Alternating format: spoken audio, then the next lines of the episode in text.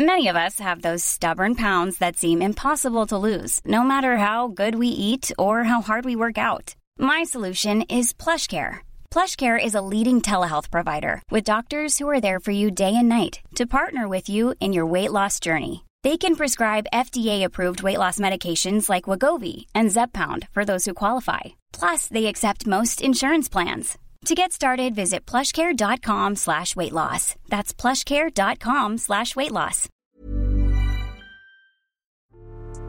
Salut, c'est Nadia de Naner Podcast. Avant que tu découvres ce nouvel épisode, j'aimerais te parler de Yes Podcast. Yes, c'est le podcast qui m'a donné la force de me lancer. C'est un podcast féministe et résolument positif. Deux fois par mois, Margaïde, Elsa et Anaïs célèbrent nos victoires de femmes contre le sexisme sous toutes ses formes. Yes, c'est pour toi, c'est pour nous, c'est pour toutes les warriors du quotidien. Tu peux les écouter sur toutes les plateformes d'écoute.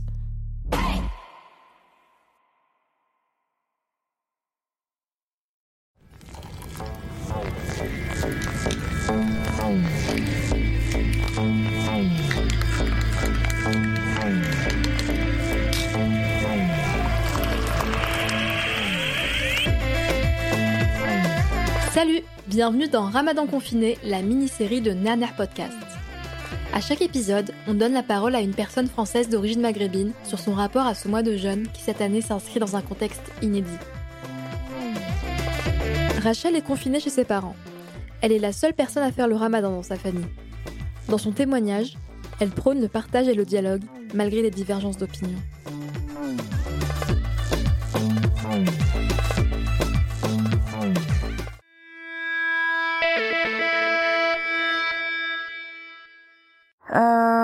Pour moi, cette année, euh, c'est doublement particulier. Pourquoi? Parce que déjà, hein, on a les conditions de, confinement euh, qu'on connaît tous maintenant.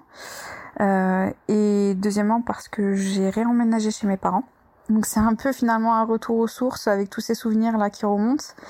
Et donc ma maman qui, me prépare bon maintenant je l'aide mais qui me prépare mes, mes, et qui qui est contente en fait même de partager ça avec moi et voilà de, de, de faire des recettes etc et et je trouve ça sympa quoi. C'est c'est ça ça nous nous rapproche un peu plus encore et et c'est génial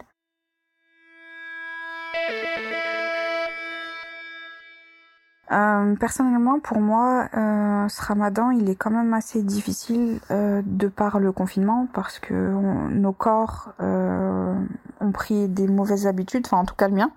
Euh, je, je n'ai fait que manger, vu qu'on est enfermé et que qu'on qu'on passe voilà du, le, tout notre temps à tourner en rond à la maison. Donc du coup, de passer de, de voilà de, de ce jeûne là, tout d'un coup, ça a été difficile de se réadapter Ensuite difficile parce que il n'y a pas cette convivialité. Moi, comme euh, comme je le dis, euh, comme je l'ai dit précédemment, je suis seule à le faire euh, au sein de ma famille.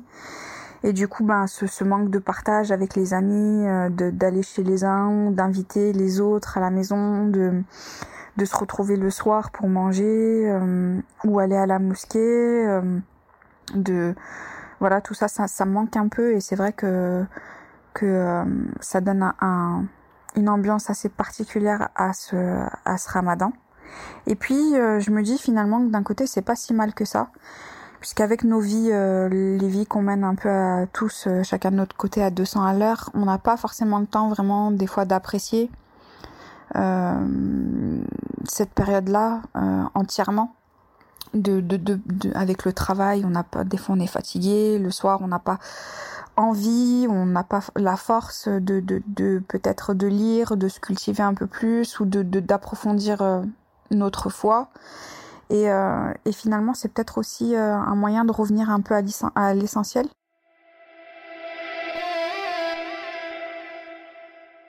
Un souvenir, un souvenir un peu marrant de, de voilà, peut-être un, peu une anecdote un peu rigolote. Euh, de Ramadan, je, je dirais peut-être l'année où ma mère a essayé de, de le faire avec moi.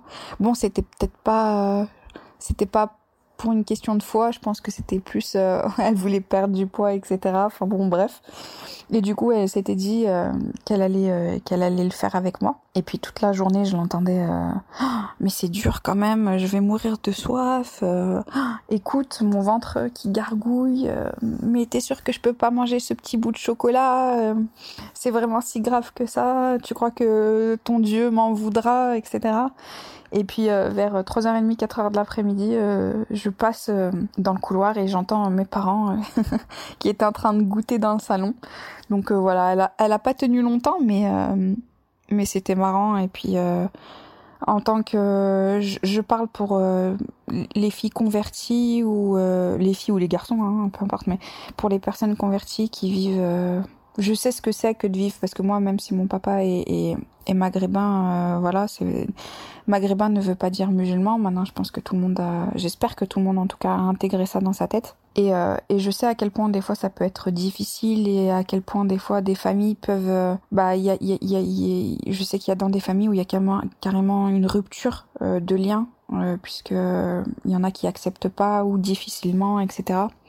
Et, et moi j'ai eu cette chance là de, de, vivre, voilà, d'avoir des parents formidables et avec qui, euh, même si euh, nos points de vue euh, divergent quant à la religion ou à la foi, qui, qui, qui, sont restés très ouverts et, et voilà, qui ont, pour, pour ma mère en tout cas, qui a même essayé de, de le faire avec moi, je trouve ça, je trouve ça beau.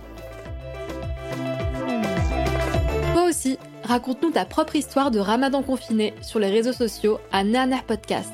NA3, NA3 Podcast. On tient à le rappeler, les personnes qui ont eu le courage et la générosité de témoigner l'ont fait pour partager leur vécu, leur point de vue, un bout de leur histoire. Évidemment, nous sommes ouvertes au débat et à la discussion, tant que cela reste bienveillant et respecte les choix de chacun et chacune d'entre nous. À nos identités plurielles.